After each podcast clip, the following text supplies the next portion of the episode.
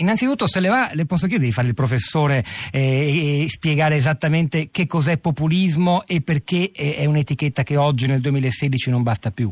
Il populismo non, non, non regge più come categoria opposta, perché è, è la categoria che usa il politicamente corretto per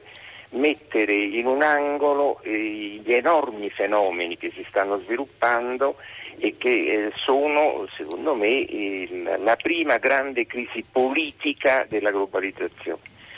Eh, nel 2007-2008 c'è stata una crisi finanziaria che ha avuto naturalmente riflessi enormi sulle società.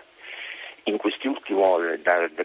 questi tempi, da un anno, un anno e mezzo, è esplosa la crisi politica della globalizzazione. La crisi politica della globalizzazione produce dal punto di vista del politicamente corretto il cosiddetto populismo, che è un fenomeno storicamente determinato che ha avuto eh, atti di nascita nella Russia ottocentesca, che ha avuto fenomeni importantissimi nell'America Latina, eh, soprattutto Argentina, ma non solo diffusa, ma che copre troppe cose diverse e che costituisce un alibi rispetto alla complessità dei fenomeni che si stanno verificando. E che sono eh, appunto, eh, quando dico crisi politica della globalizzazione, dico crisi politica del passaggio dalle dimensioni nazionali alla dimensione sovranazionale e globale. In questo passaggio c'è un enorme vuoto e questo vuoto viene riempito da reazioni che hanno varia natura. E io metto insieme Brexit e Trump pur essendo fenomeni completamente diversi fra di loro nella fenomenologia e nei luoghi dove si sono verificati. Perché Brexit ha significato che eh, l'Inghilterra, non dico neanche il Regno Unito, ha voluto ricostituire dei confini e Trump significa che l'America vuole ricostituire dei confini, cioè reagire al processo di omologazione globale che è una delle,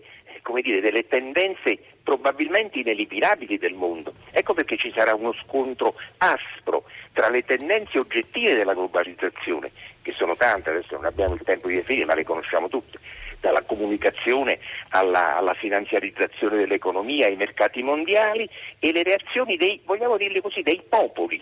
E quindi il populismo è già mettere tutto in negativo, è già tutto mettere tutto dal punto di vista del politicamente corretto. Lei ritiene che sia irreversibile, inevitabile che ormai la scena politica a destra e a sinistra, perché l'ascoltatrice, una di quelle che hanno chiamato a prima pagina, ha anche tirato in balle queste categorie che lei rifiniva vecchie, vecchi arnesi, che non ci, non ci aiutano più, e che dunque l'orizzonte populista, includente o escludente, di destra o di sinistra, sia nei prossimi anni l'unico orizzonte possibile per avere successo in politica?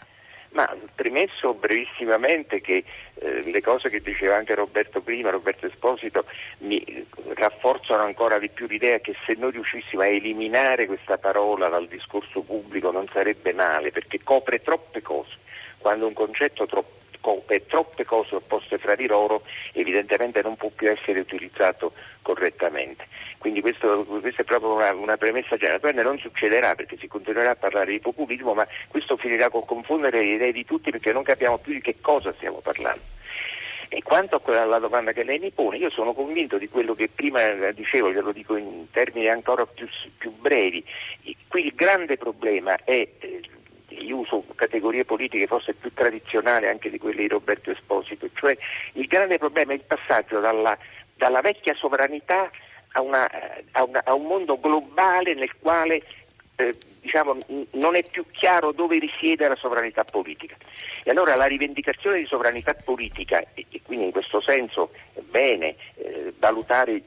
ritorno del concetto di sovranità popolare, che è un concetto molto ambiguo. Ha ragione Roberto in questo di dire che il populismo, se vogliamo ancora usare questo termine, è antiliberale più che antidemocratico, però nel momento in cui si scinde il rapporto fra democrazia e liberalismo, che è stato l'equilibrio nel quale si è retto il mondo occidentale a partire almeno se vogliamo dire dal secondo dopoguerra, nasce un problema enorme, perché è, giusto dire che fare questa distinzione, però se l'equilibrio delle democrazie moderne è stato il rapporto fra democrazia e liberalismo, e, non, ci intendiamo tutti che cosa voglio dire, la rottura di questo equilibrio è il problema dei, dei, degli anni, dei decenni venturi. Non so se, se, sono stato chiaro su questo punto. È stato, è stato molto chiaro Biagio Giovanni.